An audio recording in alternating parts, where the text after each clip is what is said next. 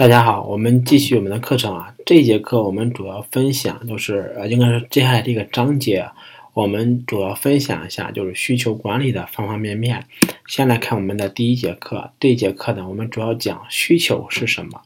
那么，当你真正的去做了一个产品经理，那么对于你来说，你每天的日常都在围绕着一个词去工作，这个词就叫需求。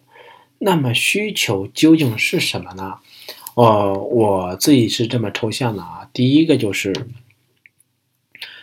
对于产品经理而言，需求它就是第一个是业务方提给你的要求以及期望，那么需要你想办法实现，并且要能够满足业务方要求的内容清单。这句话有点啊，然后我们怎么就是说，你的业务方希望给你提了很多的要求，那么这些要求呢？你作为一个产品经理，需要通过你的专业能力的处理，最终呢能够提供产品上的更新或者产品的开发，最终能够满足业务方要求。这些就是由业务方提给你的要求呢，都可以通称为需求。第二个呢是，当然这个业务方也可能包括老板啊。第二个呢就是。作为一名产品经理，根据自己的工作经验或者眼光，你能够判断出接下来发展的趋势，而为了应对这个趋势呢，你会采取一些行动。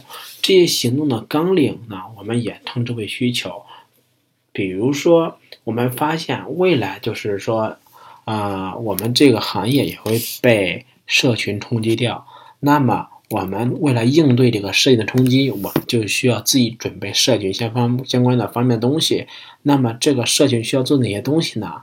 哎，产品经理我们可能会列一个大纲出来，这些大纲呢就是我们的一个需求。好，那么产品经理的需求呢，其实它就有需求持续管理嘛，这个后面我们详细会去讲。啊，这节课呢就是比较短，我们主要讲清楚一个概念，就是需求是什么。那么，对于产品经理来说，需求来源于两个大的方向。